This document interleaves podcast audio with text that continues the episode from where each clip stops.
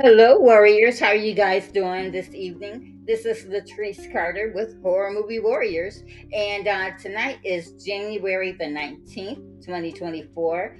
And guys, today I have a full house. I haven't had a full house um, this whole month. It's only been like two or three um, others with me, but today I have four uh, with me uh, tonight. Uh, tonight we are discussing the seventh episode of Stranger Things, and it's getting pretty heavy. It's getting pretty heavy, so uh, let's dig into this um, great uh, uh, Netflix series. And tonight, uh, digging in this um, series with me will be Pastor Kevin Stephens. Say hello, Pastor. Hi, folks.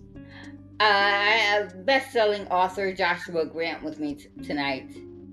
It's always it's always great to be back and uh, and to be on time for change. Yeah. Uh, that couple. That Yes, a couple weeks ago. you- I, uh, yeah. I showed up about, well, that was the first and only time that you were actually late, Joshua. And it was gonna be the one time I was gonna be on time to anything in my life. So I'm happy to be here on time. Uh, speaking of time, you know, it's important to the episode too, right? With the clock. Yes, yes. So I I had Vecna's clock and it told me to be here on time. and uh, my girl Jamilla Gault Hello, everybody. Good evening. and Miss Brittany Br- Ridgeway, Hello. whose birthday was yesterday. So happy Oh, birthday, to you. Happy birthday to you. Happy birthday to Brittany. Happy birthday to you. My birthday is tomorrow. It sure is. Happy birthday to you. Happy birthday to you. Happy birthday, Jamilla. Happy birthday to you. and tomorrow is actually Brian's thing I got birthday too. Oh, what'd you say, Kevin? I said I got both of them the same thing I got them last year. Right. Oh yeah, yeah. yeah, you were in it too. Uh it um uh part two with each other. Yeah. You and um Pastor Kevin, Jamilla. Mm-hmm. Oh, yep. Oh, I forgot about that's a that. while ago. It was. It was. Well, guys, okay. So, what do we think about episode seven of Stranger Things? Like I said, be, um, uh, besides the fourth episode and the last episode, this one is my favorite one. So, what do you guys think? Uh, how does it rank for you? Uh, Jamilla, I'll go with you uh, uh, first. How how do you like this episode, and where does it rank in your favorite? Ooh, that's kind of hard. Um, well, first of all, I had to recap this episode because it's been so long um, since I saw it. But um, I thought it was pretty good. I do think it's it's kind of hard to beat the finale. Um, and I have to say this because I haven't been on any of the others. Um,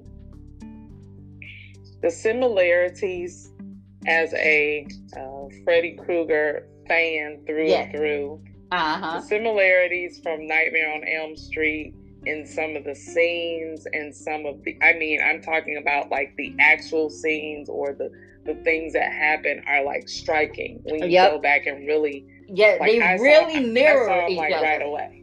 Yeah, like I saw it right away. My kids are like, "What are you talking about?" But they've never seen it. But when I told people, and then they would go back and look at it, they were like, Mhm. "Oh, oh, wow, wow!" I'm Yeah. Like, yeah, that's because you you guys aren't like true Nightmare, Nightmare on Elm Street fans. fans. Exactly. Well, it was fun. It was fun that they got Robert Englund, you know, in there too, and like just It was amazing. throwback, and like, well, and even like cinematography wise, because like these days I've been looking at all that because I'm about to do my first uh, film here, and it's like Mhm. I'm always watching cinematography now, and it's just like it's like so similar to the original that they just did such a great nod to it. Mhm. so good. And I've got a brand new 55 inch TV, and I'm watching it closer now, and just everything is like. Brittany's just watching it right now. You're, you're, you're cheating, okay? It's not an open book. well, I'm watching it right now too, so I'm, I'm cheating too because I'm watching it right now. I got it on. Yeah. And do you guys see my shirt? Can you guys see my T-shirt? Oh yeah, we, I can see it now. Mhm. Right. so I am officially a member. I um, I've been watching. One of the reasons I've been watching Stranger Things is I don't know when they started doing it, but some of these episodic things on Netflix in particular, the production values on them are stunning. Um, the scripts hold together. There, Mhm. there's not a bunch of times where you see them just flip and lose it. Um, and so I, I can actually sit there and consume their stuff as opposed to sitting there analyzing it all the time. I can just lean back and enjoy it. And that's one of the things that I've enjoyed about uh, Stranger Things because I'm older than mummy dust, right? so the the stuff that they're going back to, I was an adult when that came. I was an adult when Nightmare on Elm Street came out. Um, so looking back on it and seeing how they've re rebranded or reinvented or reimagined the 80s as it was, um, e- even down to the music. Mm, yes. I wish I wish that instead of doing Master of Puppets, I wish they could have done a little bit of time travel and done like either King Nothing or um, Enter Sandman. You know, if you're gonna do Metallica, do the Metallica that I like, right? And the Kate Don't Bush don't let Eddie hear you that, say that. the Kate Bush thing, I never knew that song until the show came out. It was not popular to me back in the 80s when the thing came out. well, she she herself actually said that uh, she's like that song was actually kind of a flop. Uh, Yeah. she was- she's like she's more popular now than she ever was. She said because of Stranger Things. She- Yeah. Right. it- it Well, and I and I love that song personally because when you feel it, it it represents Max's depression yes, it does. very well.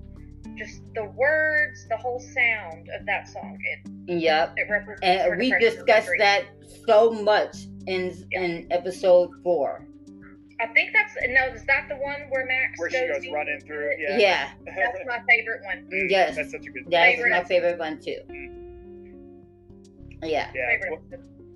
Well, going going to this episode though, so episode seven, I love because so I'm a creature feature guy, and that's Yeah. actually what got me into writing originally. Uh, like my very first novel actually was uh, Pandora. It's like a creature feature, but it's like, but I wrote that, and then someone was like, "Have you?" That's actually when I first heard of Stranger Things. Stranger Things just came out when I just published my first one. They're like, "Have you watched Stranger Things? That'd be up your alley." And I'm like, "Really?" Because I love the thing. That's more, and they, they kind of mimic that a little bit with this, with like the the prison in a way, and uh, and so it's like, and they they've always had like nods to the thing through Stranger Things, but like I love like how it's a a a strong like creature feature, and because Mhm. that's why I started writing because I was like, I love creature features, but like so much horror is a lot of like slashers and things like that, and haunted house stuff nowadays, and I like those are fun, I like them, but it's like I'm more of the I like an interesting creature and like characters, and uh, Stranger Things just does it so well of doing all of those things so well actually,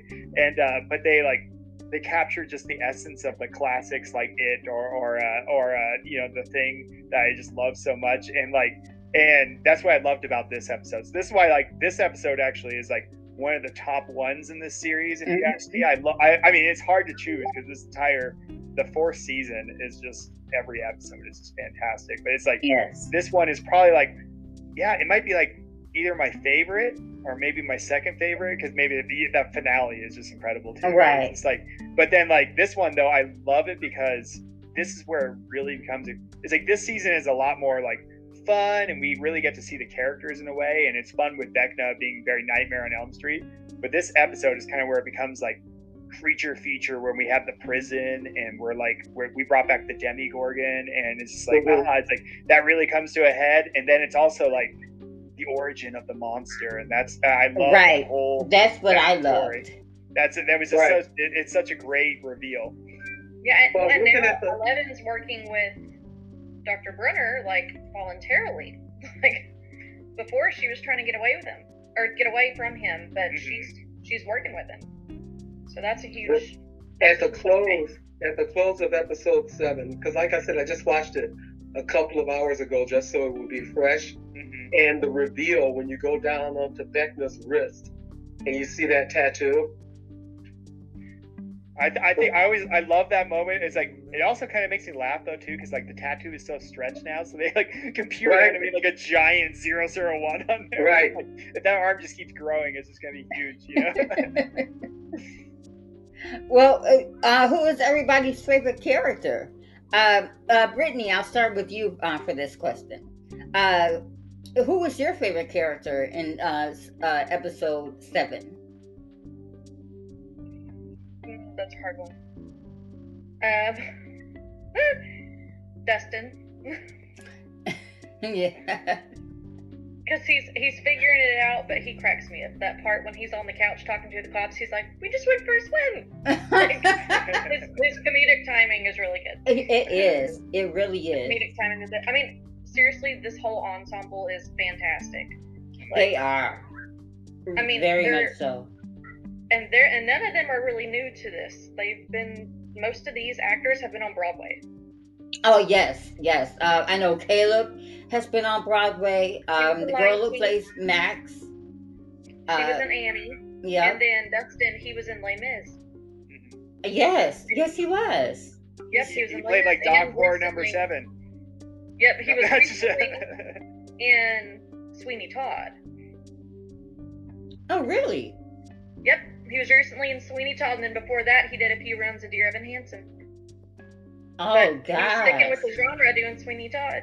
Right. Right. You Oh know, my Dustin, goodness. their their acting chops. I mean, seeing from season one to now is just like insane. yeah. Oh, it's amazing. But I love Dustin because he keeps you laughing, but then he's also explaining everything. Right. And he's helping figure out what's going on. Exactly. Those are the Exactly. characters that you really like because you don't know what he's going to say. He- he's, he's your expository character. and Pastor Kevin, how about you? Uh, who who is your favorite character? I'm torn. I'm torn between um, number one and his arc, um, and his overall reveal. Uh huh. You know, of coming from that twisted little boy to the twisted grown up to Vecna, and um, the brief the brief airtime that they gave to Erica, Mm. Because- Erica. because they were sitting there and she said, My favorite standout. "They're lying. Oh, the couch should be on fire." Her sass. And, um, so Erica, Erica, they give her these zingers, you know, but they also play her as a brilliant little monster. You know? So, so for the fun of watching her, Erica, but for the fun of the development and the sheer transition of character, I would have to say Vecna. All right. All right. Yeah. And uh, Jamilla, how about you? Who was your favorite character? Um, I feel like Steve was kind of my favorite in this one. Yeah, me too. Um, his connection with Nancy, um, and I mean Erica's definitely she's just always a favorite when she's on the screen. Yeah. just her attitude. Just her attitude in general. yes. And then I think I think overall too. I- Here I am picking three when you said one, but like Eddie's character in the whole season was just a it's just a hard character not to like throughout Yes, the whole. Very you know, much so. his, his character was like a huge impact for this season. It was just like this guy that was likable, innocent, quirky, weird guy that came in, like, was like thrown to the wolves. Like, how did I get here? Why am I in this place? What's happening? How did I get caught up? Right. Um, his character overall was just, it just really took over for me, like the whole season. Right. Yes. Yes. And Joshua, who was your favorite character? Yeah, well, I'm always, you know, in this season, as far as the overall season, it's, it, you know, always it's Eddie. Eddie, because yeah. I don't know, I love him as a character, and he's just so weird, and I don't know, it's he's really fun. But when it comes to this episode, I just felt like this one was so focused on like, like Eleven and uh, and like that whole arc with her in one, and that that was just such an interesting, just all around how they developed that and how they made it seem one way when it was actually a different way, and like it was just it was just so well done and just like setting him up as a villain and her as the hero of the whole series. It was just like it's it was just I don't know it was just so compelling. I don't know it's just it was just such a really cool way to introduce your like your villain and and uh, so I have to say like Eleven and and uh, kind of like uh, Kevin like that kind of like dynamic between her and one. Right, right, uh, and the Duffer Brothers are killers. I mean, you've, yes. got, you've got to respect their skill set. Yes. How do you get They like are such good writers. Yeah. My gosh. I'm sorry, Latrice. Go ahead. Oh no, I was saying they're such good writers. They they just are. And uh, well, my my favorite character actually was um well I had two actually. Uh, Eleven was definitely one of them, um, Josh, because uh, just like you said, her arc, you know, and you know, and the dynamic between her and uh, Jamie, who plays one, uh, they just, I don't know, they they had such great chemistry as vil- as the villain and the you know the hero, and so I liked that. And yeah, it's, it's it's big because it's like normally Eleven makes me uncomfortable because it's like every time she's like bleeding out of the nose every time she does something, and I hate nosebleeds. And so it's like anytime like her character's along, I'm just like, here it comes, you know. Right, like, the, the blood so, is gonna be so dripping normally out. I don't say Eleven, but this was so good, it made me say Eleven. but but and my other favorite uh, um, character was Steve for uh, uh, all the things that you talked about, Jamilla. Steve, I mean, Steve kind of took on the leadership role in in in the seventh episode, along with Nancy. And Nancy, uh, I think I did write Nancy's name down as well. Nancy, she did her thing on this episode. I really, really did enjoy her too. But I am still Team Steve. Uh, I'm still uh, Team Nancy and Jonathan. really, really. I, I've never liked Nancy or Jonathan, so. no. Team Steve. Yeah, just Steve. just, just Steve. Y'all like Steve and y'all like just Steve, Steve and Nancy? Steve gets redeemed. Now hold on. I'm a pastor, right? I, am down with redemption. Steve gets redeemed. Mm. Yeah, that's true. Yeah. Joshua, not Joshua. What's the other guy's name? Jonathan. Sorry, sorry, Josh. Jonathan does not. Yeah, Jonathan, that's true. As far as, I, as far as as an observer of this, he does not have a redemptive arc. Steve does. Although, although you know, it's like as much as I don't like Jonathan as a character, I don't really like Nancy to be honest as his character either. It's like, but at the same time, I mean, as much as you can't like somebody in a uh, in a Stranger Things because they're all amazing characters in Stranger right. Things, that's what I love about the show. But it's like, but I just feel like they were just both like such flat characters in a way. But at least Jonathan, in a way, though, he does have that like he does really care about his brother, and I think that's right. like, I think that that's kind of his saving. He introduces them to the Clash for crying out loud. I mean, that's what. That's oh, what I suppose he didn't do. like him that much then. That no, that's what good brothers do. You turn them on to the Clash while they're young. Yes. well, well, and then we got, and then we got Maya Hawke. Man. Oh Lord, they let her talk too much. I love it. I, I do too. I love Maya. I love is that, Maya's is, character. Is that, is that Robin. I love, yeah. I love Robin. I absolutely love Robin. They let her go to stream of consciousness. It's like reading a Faulkner novel. Give her some commas or some periods in there. Let her breathe. And to me, it's so, so in reality, it's like she's just saying what comes into her head. Right, exactly. when she opens the jewelry box and goes, "Oh, there's a little person in here." like, I thought my favorite. Oh God. Yeah, I like Robin. I like her a lot. Robin's great. And can we talk about the girl that she has a crush on, who she looks like? Well, they, they're like the same person. Like, oh my gosh, the same. They look the same. I was like, it's just like a Padme Amidala situation, or Yeah, yeah. But I'm talking about how she looks like Molly Ringwald. That girl Yes, looks does. so Yes. much like Molly Ringwald. It's She not even like funny. man's Molly, Molly Ringwald. Yes. I mean, my gosh. Uh, uh, but yeah, uh, okay. So y- y'all are kind of turning my mind around, and I'm slowly getting to be Team Steve and Nancy. Slowly, no, no Nancy, just Steve. just Steve. I want to see the He's a single mom. He's got this. I want to see the spin-off where it's just like it's like a sitcom where just like Steve like takes care of all these kids and he drives around the country and like in his Winnebago and just like you know did they visit stuff. I don't know. Did you guys ever see Free Guy? yeah, free guy. Yeah, Steve is in Free Guy. yeah.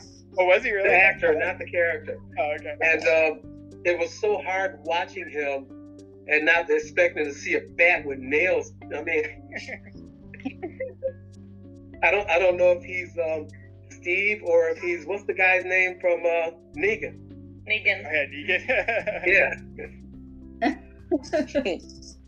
well, who's everybody's least favorite character? And uh, uh, uh, Pastor Kevin, I'll, I'll start with you first this time. Uh, who is your least favorite character? Nancy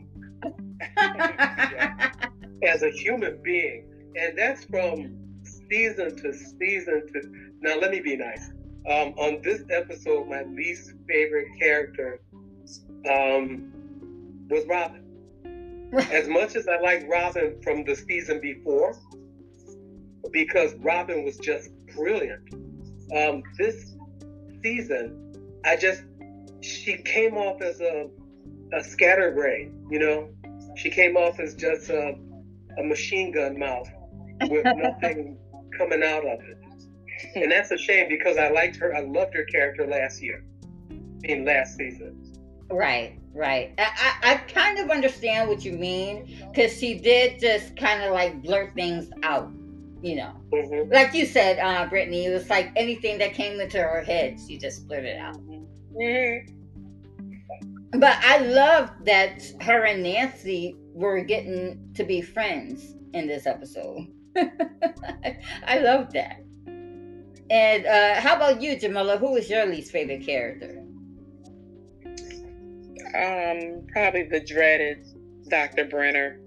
Um, I mean, anytime this guy was on the screen, from from day one, I just Oh, knew yeah. he was bad news. But definitely seeing more into you know the earlier days of Eleven being in the in the lab, uh, but you know, with his all his guinea pigs and just the Right. treatment of them, and I was like, oh God, this guy is exactly what I thought he was. right. right. Just bad. But they did manage to round him out as a villain, though. I mean, 'cause Absolutely. you could see what he was doing because in the prior episodes, you could only see an overview of what he was like, but you could see the nitty gritty. I mean, him putting collars on number two oh, and shocking him and stuff. Yeah. Awesome. it was terrible. Terrible. Yeah. And how about you, Joshua? Who is your least favorite character? Yeah, I gotta go Papa.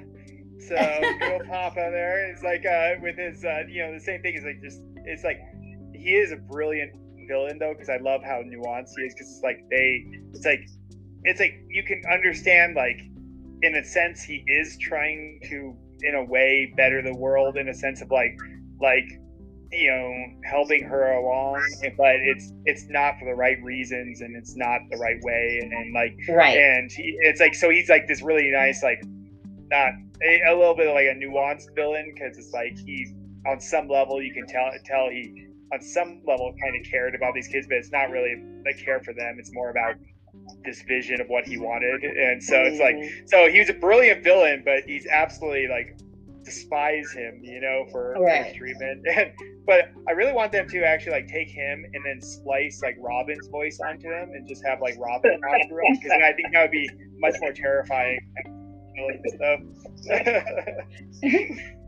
and Brittany, how about you, hon? Uh, who is your least favorite character? Mr. Wheeler. I love Mr. Wheeler. You leave him alone. I What's really wrong don't with care. America today, or whatever. He used to always say those words. Man, don't care. right. I was He's I was just just so reluctant. I was just watching True Detective for the very first time, like the first season of True Detective, which is god awful ask me. But it's like, uh, but he shows up in that as this kind of like dirty cop or something. It's like very, Really? it's like it's it's him. I was just like, oh my god, that's him, and he just kind of talks like that too, like all right. Oh my gosh. My least favorite character from the whole season is Jason. Oh yeah, yeah, yeah. Mine too. Yeah. Mm. I, I think. Oh, Jason. Oh, I was gonna say, which one's Jason? I was like, I I think think you like this one that where's Jason? Who's Jason? yeah, because I don't think he's in this episode. I think this is the only episode that Jason's No, been in. Yeah. he gives his speeches though. it's just like, oh, So yes, this is so in, in this episode, in this episode, Mr. Wheeler was like, "Well, maybe you should threaten to arrest him." I'm like, Right. Ah. Like some food, right? Right. I can't hate that guy though, because he's like he's like the best like disinterested dad. Like he just like he just wants to watch his TV, like have his TV dinner and just watch his TV. Like, I guess we're gonna eat us out of hearth and home. He's got he's got the help on the cul-de-sac and direct deposit. What Yeah. what can the family want? yeah, What, what more do you need? for real. Right. But my, my favorite uh, line of his, though, uh, of Mr. Wheeler's was uh, he was like, "You guys can um, hang out together in somebody else's house for a change." Yeah. that was my favorite line by him. but but yeah, my, my least favorite character is actually number two. The the the kid that bullied um Bully. eleven. Yes. Oh, okay, Like, what in the world? Just because she beats you, don't that don't mean that you have to be harsh. Don't be a sore loser. Well, if someone punches me right in the brain, I might be upset too. Okay, Latrice. you and I, we're, we're gonna try right now. We're just gonna battle each other. you see me? Uh, uh, but uh, yeah, no, that uh, number two was my least favorite character in this, and that's only because Jason was not in this episode. It's good that you Um, explained it though, because I, I was gonna have to look up all the numbers of the kids. I'm like, you mean Right. like little, like little, like seven year old twins? What's wrong with you, Latrice? yes. I was trying to figure out which one was number two again. Uh, but uh, um, and also I, I do have another one. Um, um, Colonel um Sullivan. Oh, Don't like that guy. Oh, the dude that had the man in the box. Yes, Alice in Chains. torturing him. Just- Goldmember and Allison James at the same time. I I mean, love Man in the Box, but that's from the 90s, so that doesn't fit. no, Um, it doesn't. Pastor Kevin, your your knowledge of music blows my mind. I love it though. I grew up in the early 60s, um, through the 70s, through the 80s, through the 90s, through the 20s. So I've been exposed to everything. And when we were little, we liked whatever was good. So I've Yeah. got Johnny Cash in my background. I've got Sly and the Family Stone. I've got James Brown. I've, everybody. Everything. So if it's That's how I am. good. And, and you should be able to um, enjoy whatever's good and Yeah. despise whatever isn't. Yes, yes. I I feel like you. Yes. Well, well, we have to take um, a break, but when, when we get back, I'll ask everybody their favorite scenes. We'll be right back after this.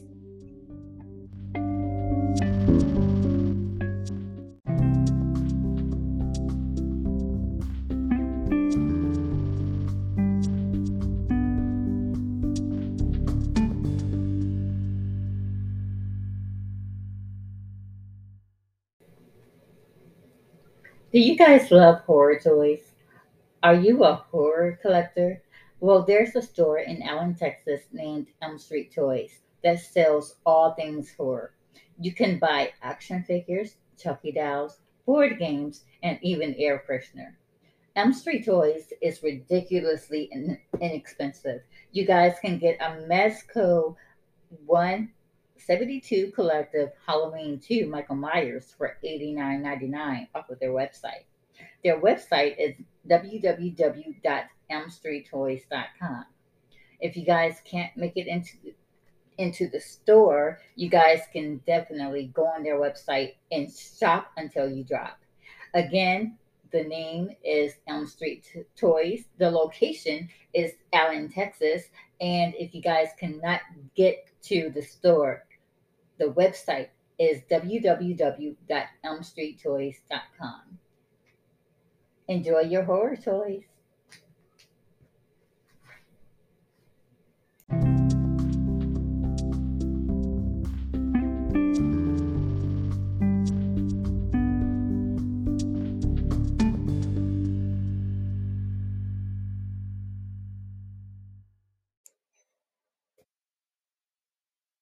All right, warriors, we Come are on, back. I'm with this. Oh, oh, oh. We're back with a zany group of people, y'all. y'all are by far the funniest I've had this year, 2024. You just started, Latrice. Huh? that's, that's why she could say that, you know. I was saying, Latrice, I have I have Amadeus stuck in my head again. Oh, yeah, uh. we were talking about that the last episode about the music in, the, in, in Stranger Things, and uh, yes, and we, you know, playing Amadeus. I hate that. Um, I'm, I'm not sure if you got a chance to listen to that episode or not, Joshua, but it didn't play. It didn't. I mean, it played, but you could. The It, audience it couldn't hear it out a bit. and I just, I just it was the upside down. It was like interference from the upside. exactly. So I might play it again after uh, when we when we get done with this episode. I'll probably end with Amadeus again, just so people can hear it and dance. okay. Well, what is everybody's favorite scene in this episode of Stranger Things? The seventh episode of Stranger. Brit- Brittany, I'll go to you first for this one. What was your favorite scene in this episode? She thought you were raising your hand, so. I was eating Oreo. I'm sorry. um.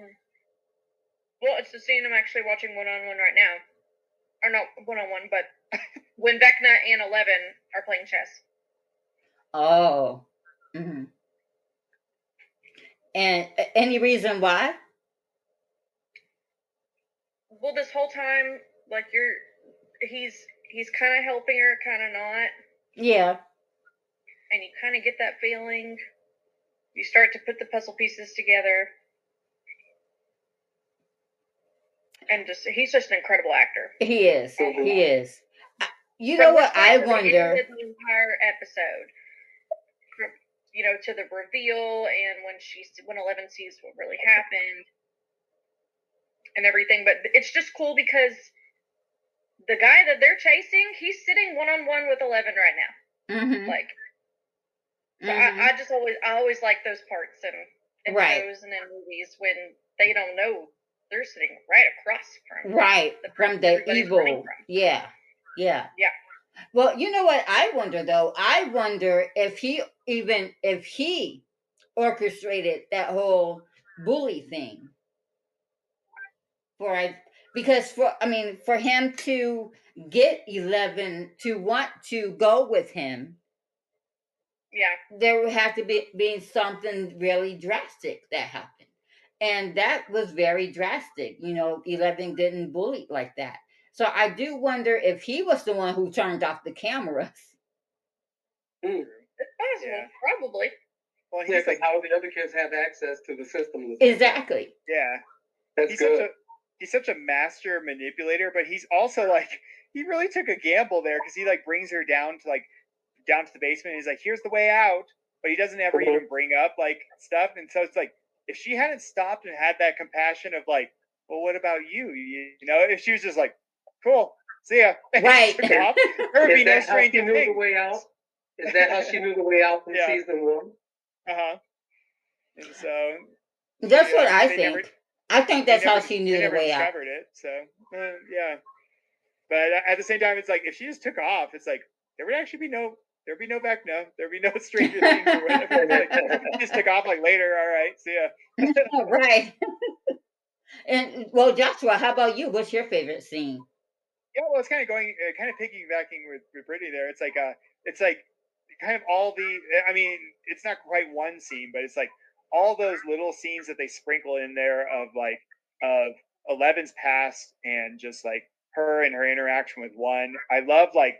I love a good tension builder, and you know you uh, you know something's going on, and you're like something's off about this person, and you kind of know that in, in the back of your mind but at the same time you don't in stranger things they just do it so brilliantly where it's like it's a question but it's like i love like i don't know i'm a big like like spy thriller kind of guy i love um, what's called discrepancy in horror where you know something's off and i love when characters slowly realize that something is off and uh, so and they just set that up so well in this one right from the right from the get-go and just having these it's like you know something went wrong here and you just want you're trying to put those pieces together so all those little scenes i just kind of consider one big scene but it's like they're just so well so well stitched together Yes, Mhm. they are. I get that. I get that feeling. Um, I've read The Stand by Stephen King like eleven times now, and the way he developed Harold Lauder, you could see Yes. Harold Lauder was going to end up being a turd, Yep. but you could see why.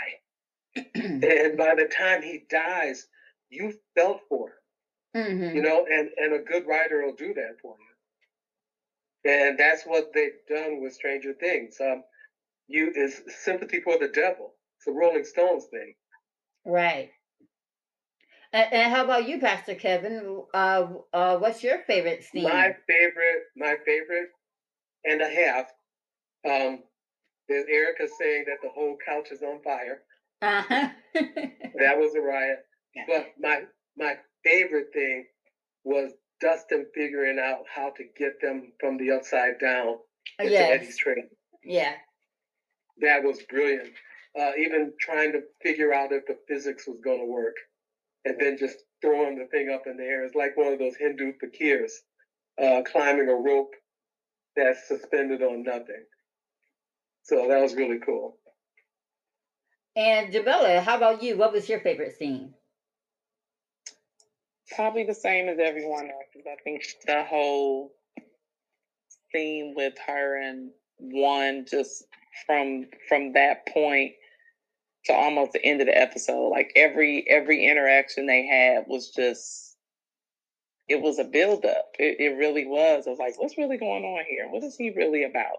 Mhm. And then when he kind of revealed his plan, you know, of what he was trying to do, and I was like, oh boy, this is not going to end well for somebody here. But I all the scenes with him were good. All of Was it- I want to know how they got that like little thing into one's neck in the first place. I was like, if the kid can like pop your eyeballs with his mind, I was like, how on earth did they get that little chip in him? well, you know, Ask well, Michael he was Jackson in a coma. protocol, Curare. Oh, Uh, they sedated him. Oh yeah. Remember when the, he he he fell out and he used up t- so much of his energy killing his family that he was unconscious. They probably did it while he was under. Yeah. well, uh, that's something I find just so interesting about. I was thinking about this during this episode though. It's like with Papa and why he's such a great villain is that it's like it's that power of uh, you know how we make each other feel and the psychology uh, aspect of it because it's like any one of those kids even like the little like seven year olds could probably snap papa's neck and or do something to him you know it's like and yet he has such utter control over them. You just see it like when 11 sees him again it's just like and it's all part of that like the power of the you know the like the psychological torture that he's kind of put them through unfortunately and it's like but he just like kind of controls them through that and it's just like uh and that it, even one i think is is on some level like under that under papa's thumb in a sense and so uh so that's what made me i was like well maybe he maybe he got him to do it himself i don't know And, Like, and you know, I was him. thinking that I was thinking that same thing. although, although I really think that um, one slash Vecna slash uh, Henry, I think he just let Dr. Brenner think that he was in control. True. I just, it's, I just think that he he said, "Okay, I'm gonna just let you think that you have all the control, but you really don't." Yeah. Well, the dance of the sociopaths, as they say. Like when you have like 2 mm-hmm. dictators that are kind of uh, at each other, they're both trying to manipulate one another, and it's kind of this letting each other think that they're in control. Yep. Yep. Well, uh, what is everybody's least favorite scene? And uh, well, Joshua, I'll go to you um, first.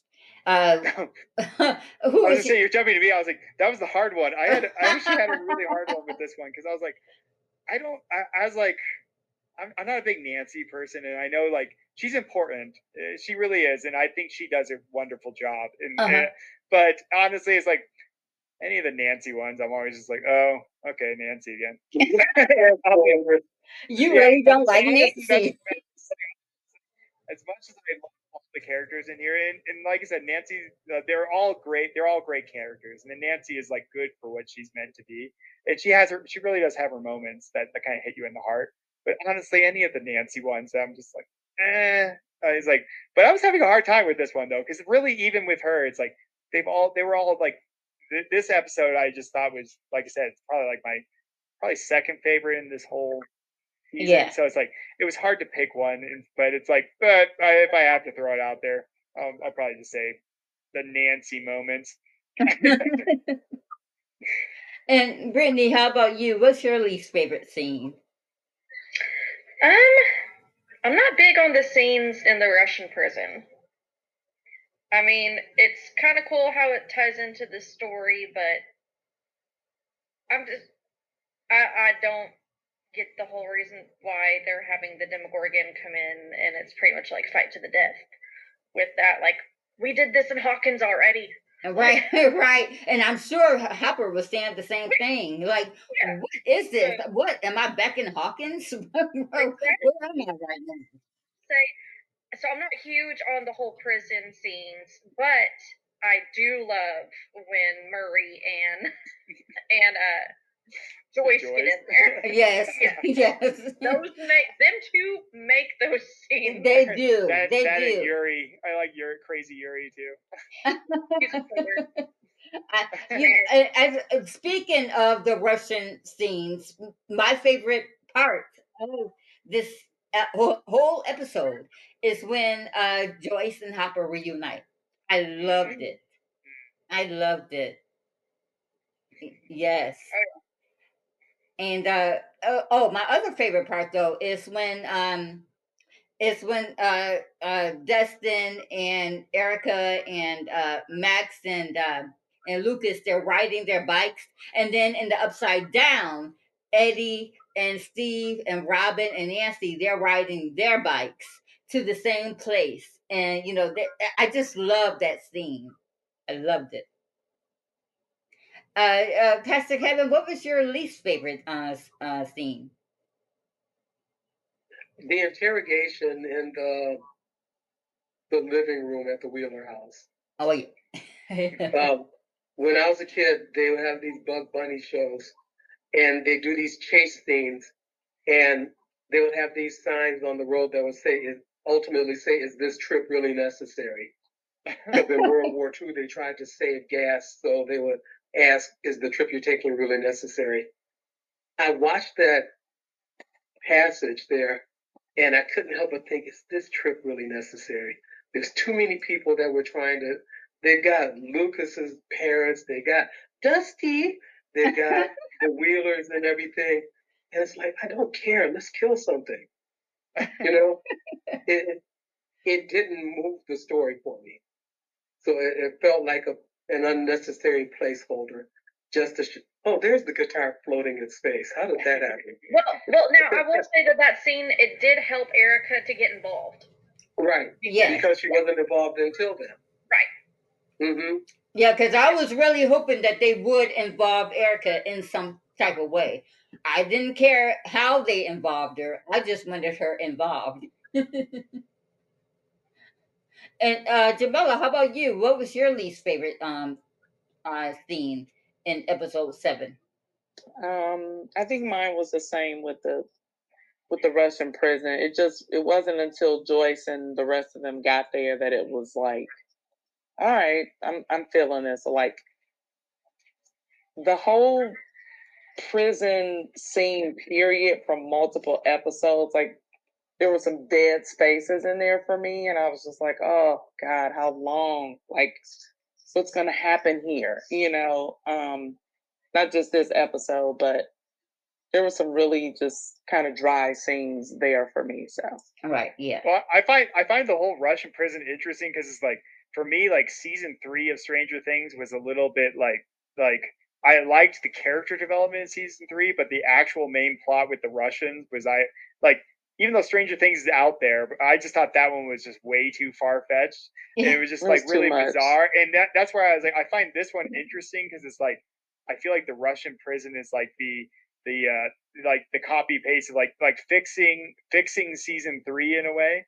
And I thought they did it well, but it's like it that's why it's like I think it does feel a little out of place, but at the same time I think it's like them it's like pulling everything back into where I think in some ways like the main story is going. So it's just like that's where I was just like I always find it interesting because it's like season three I just felt like all the Russian stuff was just so weird and out of place. And then this one I felt like it's starting to blend it back in. So I'm like I have like mixed feelings on the, the Russian prison and stuff. But I do Okay. love uh what's his name though? Uh the Russian guard. I don't know why. I I just think he Oh, what's his name? Uh, the the I can't remember his name. Yeah, that, that's what Dimitri. I'm saying. He's the faceless man, is what I call him. Dimitri. That's Right. Dimitri? Dimitri. That's a yeah. All right. Uh, crazy American. yeah, he was Back in the '80s, Russia was the boogeyman. I mean, they have been since the '50s, right?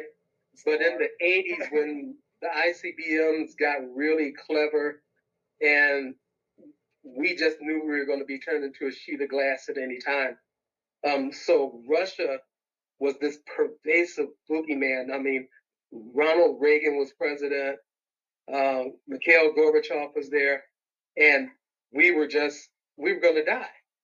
So it's I can understand them showing these Russians in season three, but they showed the Russians better as a bunch of prison guards than they did as a bunch of scientists in season three. yeah.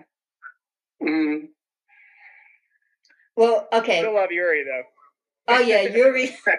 Just every time he's all serious, he's like, I didn't like him, here." but I did like him. I, I liked his. Uh, he- he had comedic timing too, actually. Yuri's a traitor. Yes, he is. him, he is to the to the third degree. Team yeah, so Yuri. least, least favorite character, but Yuri didn't get a chance to be a bad guy that much in this episode. No, Yeah. he didn't. For the season, he was a turd. Yep. okay, well, my least favorite scene is actually I only had one. Okay, uh, and that was when when uh when one was telling his story, and you know we saw the flashbacks to him as a child, and he was actually playing with the spiders. Oh no, Ew. no, see, no, Oh, I yeah. I, I can't do spiders. Nope, Mm. that creeps me out. Ugh. And uh, I, I can't believe that I uh, discussed uh, eight-legged freaks and arachnophobia. That's how. Oh, they're remaking Arachnophobia this year. man. yes, they are. I cannot believe that. I don't even want to talk about it. Nope. Don't want to talk about that. but okay. So, how do you guys feel about the kills this season? Because you know, uh, you know, I mean, they were only, uh, you know, I usually ask, you know, whose death scene do you think was more creative? Creative, but they all died the same way. So, do you guys think that the death scene was creative or or not? Do you think that you know the as a whole during this whole season, did you guys like the kill? And do you guys I- think Vecna is um is a great villain? Uh, uh Pastor Pastor Kevin, I'm actually very um cur- curious to see what you say about this. Um, the the kills were artistically done because they were implied. Mm-hmm. they weren't done. Um, there's the one guy who got his neck broken, right? Yeah. But other than that, you saw number two being stretched out and stuff, but he wasn't killed as graphically as the other characters were earlier in the season. So you find these other characters in various states of repose after after Vecna did them. Yeah. So that that made it a little more stylized for me. I'm not re- really into the slasher stuff anyway. Mm-hmm. So to see the after effects of it showed a little more artistic restraint for me. Yeah. And, and do Yeah. you think that Vecna is a a great villain? Because uh, every I guest, think Vecna, I think Vecna is a spiritual vampire, um, a psychological vampire, a psychic vampire, and an energy vampire. So yeah, I think he's great. Um, he said everybody that I've killed is still in here. uh-huh. you know, so he sucked up their energies, he sucked up their everything, and he became more powerful. And it wasn't like a, a true vampire that needs to replenish stuff or he's gonna die. You know, he just kept getting stronger and stronger. right. Yeah, so Vecna's a great boogeyman. Yes. And, and what do you uh, um thi- think, uh, Jamal? What do you think about um Vecna being a villain, and what do you think about the kill this season? Uh, were they creative to you? Um, I do think he was a great, or is, it's not over. Um, like a great villain. I do, I think, I do think he's a great villain. Um, a lot of again similarities to the Freddy Krueger, Yeah. um, Robert Englund, the whole nightmare on a different side of the world type of thing or whatever. Um, I thought it was, I thought the most interesting kind of demise, so to speak, was 11 with him. You know, like Mhm. that in essence, like she created him that way. Like, like she threw him into this other dimension, this alternate whatever, and he's stuck there because of her. You know, kind of like I thought that that was just a really interesting dynamic because I I kept saying to myself like, how did he get like this? Like, what happened? What what was the ultimate? You know, he had this plan, but then she stopped this plan, but but was he strong enough to really beat her? But not really because he's kind of stuck, or is he stuck? Is he just doing this? He's there, just kind of playing this little game until he's ready to like resurface. So I thought that that was really interesting that she kind of threw him into this dimension, Right. um, and and set everything up like this. I, I thought that that was a really interesting way of killing him off, so to speak, but not really killing him off. Right. Right. Like creating an even scarier version.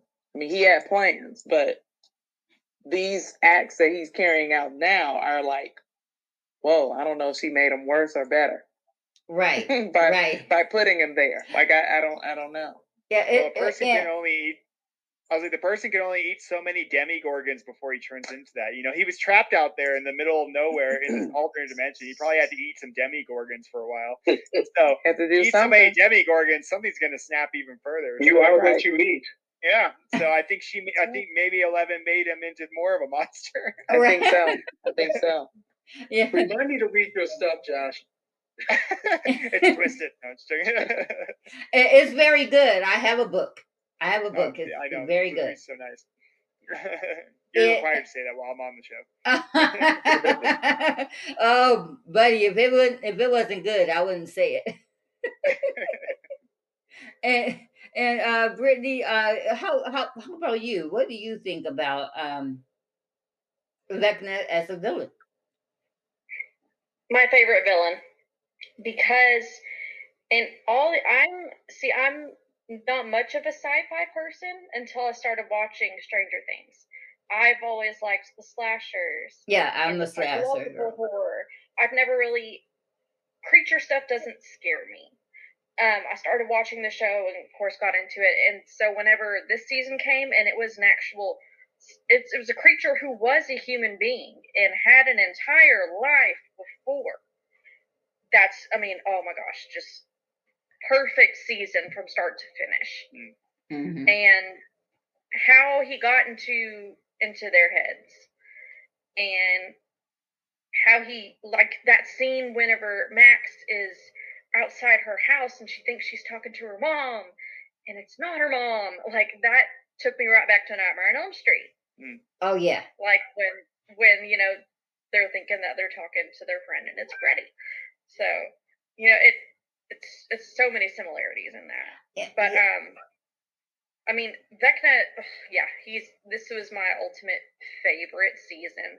Um, but my favorite kill scene in this episode is um actually the one in the Russian prison when they released the Demogorgon Mhm. because you can with the music you feel that tension your heart's racing you're like okay you know the only two people in here who can really fight a demogorgon is hopper and dimitri but they have limited resources they have limited time they have the elements working against them and so it just it's just a heart racer every time i watch that scene Yeah. because they're they're struggling to go and get those weapons and even so those weapons aren't going to do anything Right.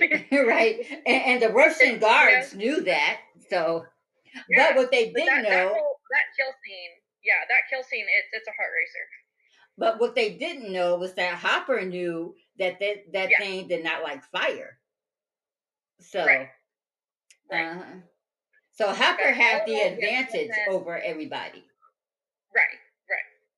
I was Yeah, but find it funny. the ultimate, the ultimate big bad of the entire series. Uh, what were I you going to say, Josh? I was I always find it funny when people discover in these things though they're like the creature doesn't like fire. I was like, have you ever met a creature that does like fire? Like everything hates fire. Fire burns everything. So like- Fire yeah, they're always just like it doesn't like fire. Like yeah, like if you have access to fire, use it.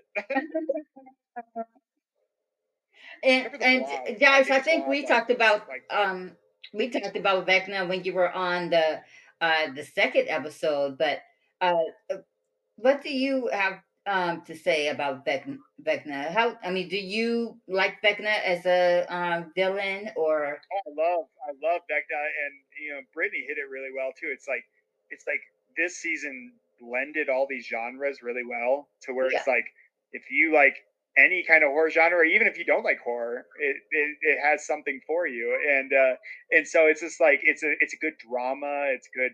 It's got slasher. It's got it's got like haunted house kind of thing. It's psychological. Action horror. adventure. yeah, Yeah, and, and so it's like, and like for me, you know, people like that, that like creature features. So it's like it mixes them all together, and I think Vecna kind of encompasses all of that.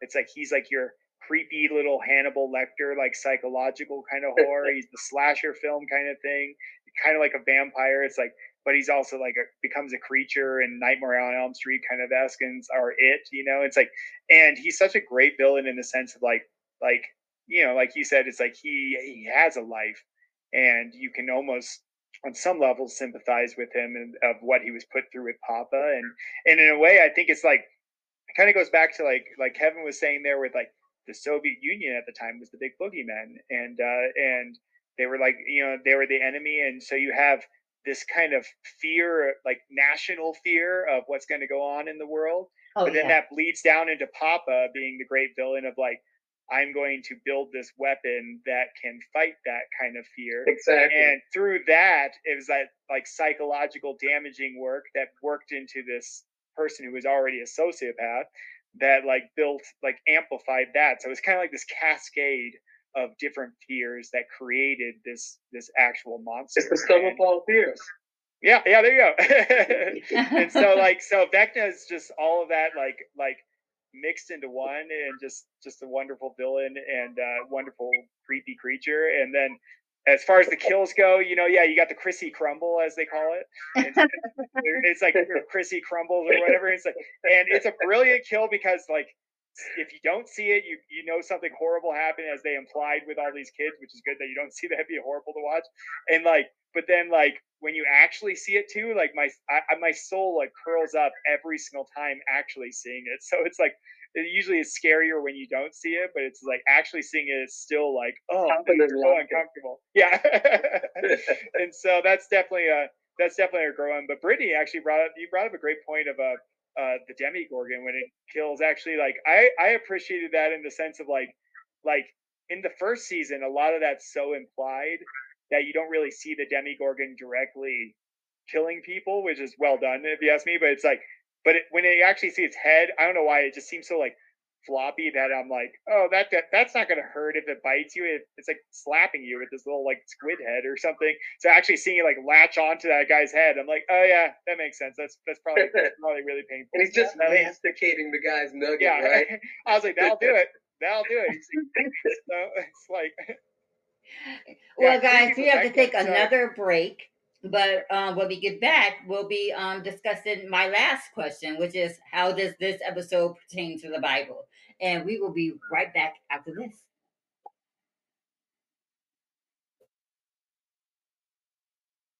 Thou shalt not create a Vecna. it's the eleventh commandment. It's the eleventh. No, that's the twelfth. The eleventh is the.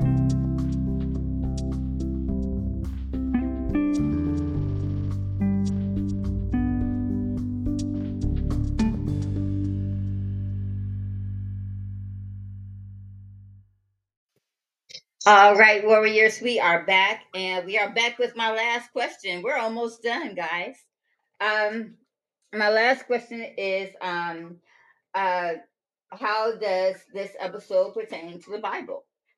And um, I'll I'll go first, guys. Um, what I love about this episode, and truly, uh, um, just Stranger Things as a whole, what I love about about them is um, you know, like they they're always coming together. You know, they always work as a team. And because there is no way that they could defeat the Demogorgon, the Shadow Monster, the Mind Flayer, or Vecna on their own, you know, so they had to work together. Uh, even Joyce and Hopper, you know, when they they're like in another country and they're still working together. Um, uh, so the scripture that came to my mind for this episode was uh, Ecclesiastes 4 9 and 12. Uh, verse 9 says, Two are better than one because they have a good uh, reward for their labor. And then uh, verse 12 goes on to say, Though one may be overpowered by another, two can withstand him, and the threefold cord is not quickly broken or easily broken. So I love how they all just work together, you know. So that that's what I have for this episode. Uh, Pastor Kevin, uh, how do you um, think that it, it pertains to the Bible? This particular episode. Okay, my first my first answer is it doesn't. Yeah. right.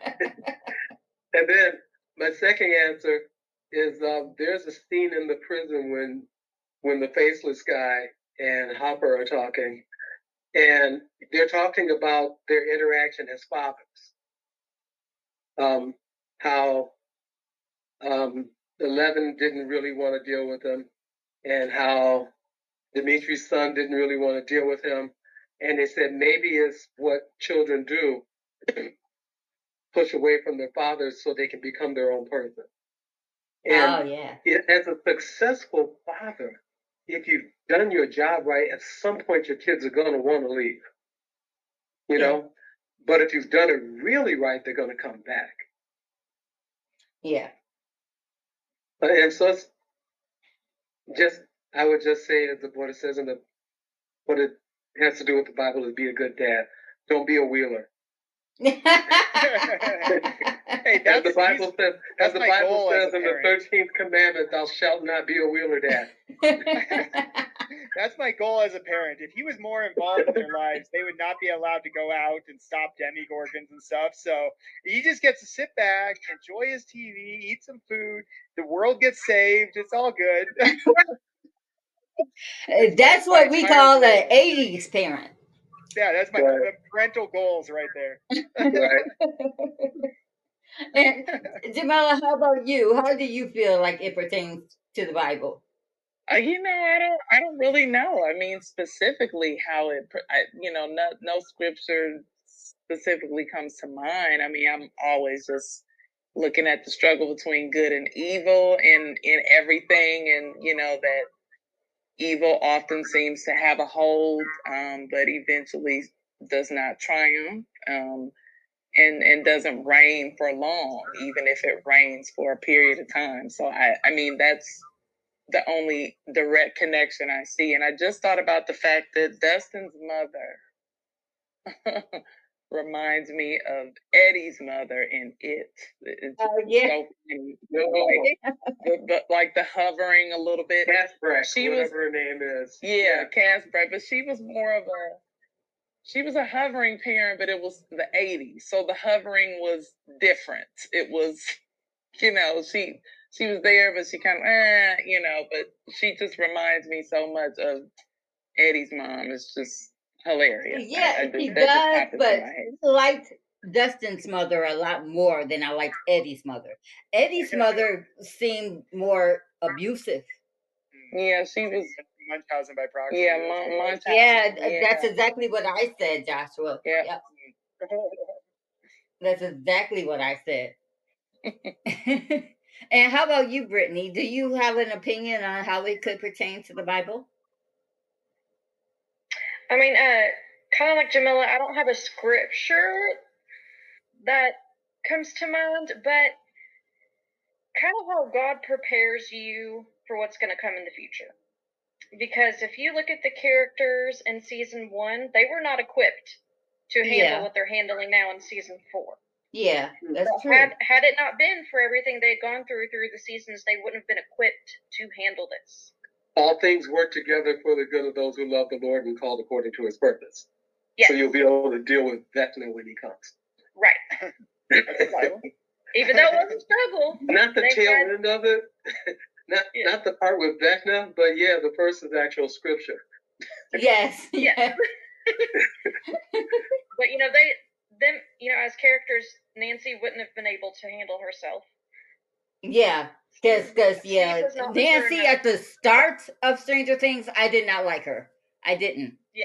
I like her better now than I ever did in season one. In, in season one, I did blame her for Barb's death. Yeah, But yeah, yeah, just, I mean, just, just like in life, I I wasn't equipped to handle things that I'm handling now. You know, years Right. ago, I wasn't equipped to handle it. But everything that's happened in my life has led up to this, which is now now why I can handle these things. Because exactly. God's prepared me to do it. That's good. That's good. Yeah, don't don't be a don't be a Mike. Mike Wheeler is the only character that hasn't grown in the series. He's consistently in Yes. the entire Oh my goodness. Yes, he's my other least favorite character. Mike is. I do not Mike. Talk about a mouth breather, am I right, love? and Joshua, how about you, hon? How how do you feel like it pertains to the Bible? I, I'd say like in th- in this case, yeah, going back to that struggle of like good and evil. I, I really think about that the scenes with Papa and the kiddos and uh, and how he manipulated these kids. It's like these kids are all powerful, and they're all so powerful with their their thoughts. But he he gets in their head and he uses every every tool to his advantage. The every shame and pitting them against each other, and he turns that anger against each other. And so it's like it's it's kind of the, that look at humanity and the enemy of humanity. You know, you have you have Satan who who knows that he he doesn't have power like we do. We we have all this power as people, and that that that God has given to us, and and we we have this amazing ability of what we can do with that power, and yet often Satan's taking things like hurt and shame and and anger and Mhm. getting us to manipulating us to turn on each other and use that great power on each other and it only and then it builds these monsters like one who had these hurts in his life but if dr brenner came in and really genuinely cared and genuinely tried to help one there's actually a decent chance that one could have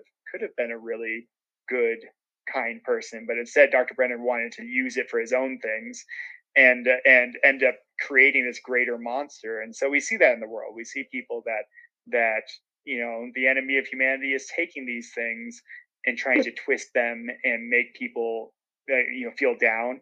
And we as people don't feel like we can fight that so then we turn on whatever we can fight. And so we see that a lot in this season that same kind of theme. We see that with everything with 11 and, and her upbringing with all the people and and what she could become but she made a choice that she wanted to be better you know?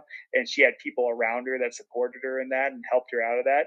And then we see that in like the mob hunt in town when we have this uh you know this kid that's like he can't he can't fight this thing directly in this other world and he doesn't understand that so he just turns on eddie munson and goes on the hunt there. And so so we just see that across the board. So that's kind of my my view of it. Is like is recognizing who the real enemy is Yes. and then learning how to use our powers for for for good instead of on on one another or on ourselves Okay, Josh started this. You're talking about the enemy. I'm going to tell you something that will keep you awake tonight about the bad guy in the Bible. There's a part when Jesus in, is in the wilderness and he's being tempted by the devil, right? Mhm. He's been fasting for 40 days and 40 nights. And the devil came up to him and said, If you're if you are who you say you are, throw yourself down from here, for it is written that he will send his angels and lift you up so you wouldn't dash your foot against a stone. The dude said, It is written. This thing had the presence of mind, the nerve to quote the It's Bible to. Jesus. Mhm. That's terrifying because most of us don't know the Bible as well as the devil does. Yep. So sleep Well, well. well and this is where i think though i was like when, when it comes to like the true enemy right the true enemy Yeah. he knows just how powerful these things are and he knows just how powerful god is and he knows just how powerful we are as people If we know and it. how that's exactly and that's where it's like he's going to take whatever he can and try to twist that and that manifests in all sorts of different ways in all of our lives It It's like wrestling or martial arts. If you control the head, you control the body. So Mhm. everything, when he was tempting Jesus of the wilderness, everything he threw was that Jesus' knowledge of self. Mhm. If you are the Son of God, do this. If you are the Son of God, do that. If you are the, if you are the, do you know who you are? So 11 has to remember who she is in this and, episode. that, and that's where that power comes from right Uh-huh. and and, and so it, that's Preach, what that's, Josh. Well, I was- I was I'm gonna say, thinking like, the same thing. That's what, that's what I've seen where We're going to have like, you on Sunday, too. I was like, well, that's where it's like where you're getting torn down, torn down. It's like, and I talked about this in the last episode when I talked about shame. It's like, Yeah, yeah. good can be built on regret. Oh, We gotta let go of Pastor, you should have been on that episode. Josh, like So, he did a sermon, just like he's doing now. huh? I did, you know, but but it's like that's why I'm always trying to talk to you about people though. It's like it's like God loves you and loves everything about you, and Satan recognizes that and knows that you're powerful and and will try and twist those things and try to make you feel ashamed of things Absolutely. or try to make you angry about things and that's where we start to take this great power that every one of us has and start hurting others or ourselves one way or another whether that's the simplest thing as like telling yourself you're not enough or or whether that's going out and lashing out at somebody it's like and the second you stop and you recognize like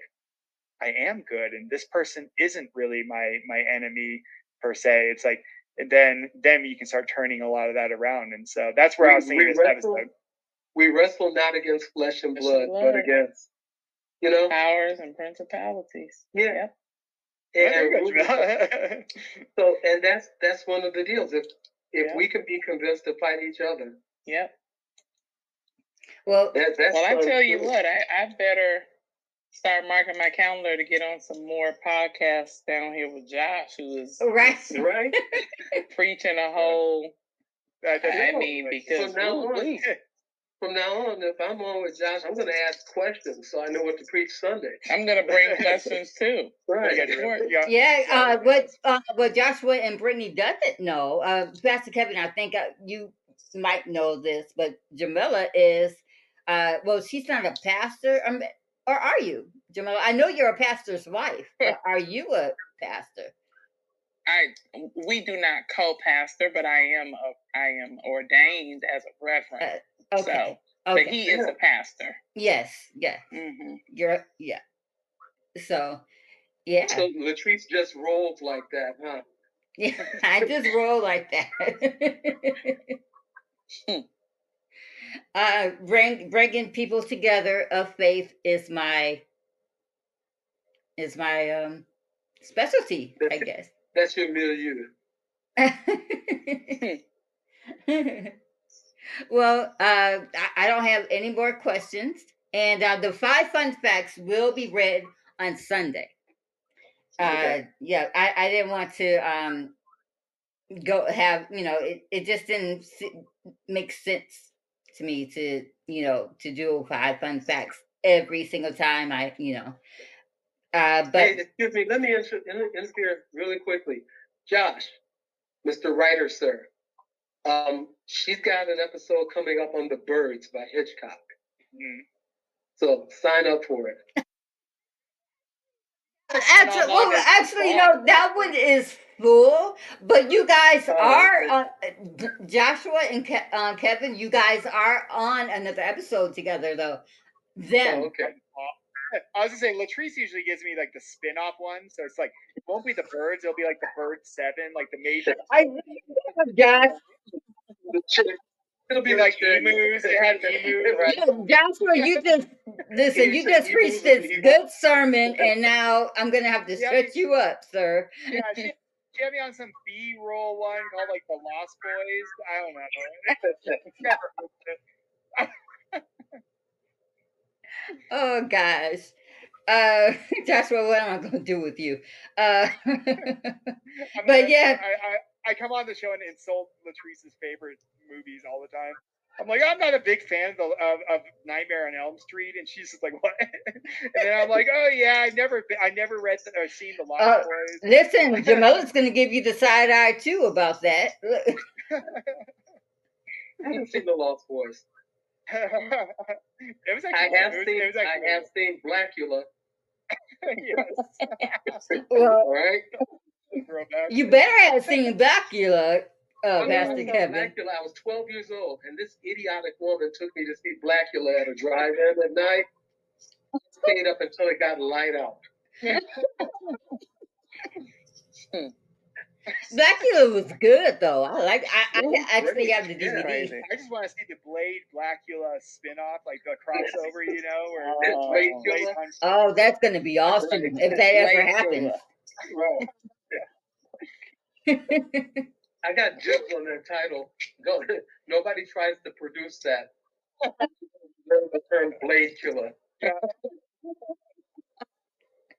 Oh, guys. Well, guys, uh, uh, uh, this has been such a good episode. I think.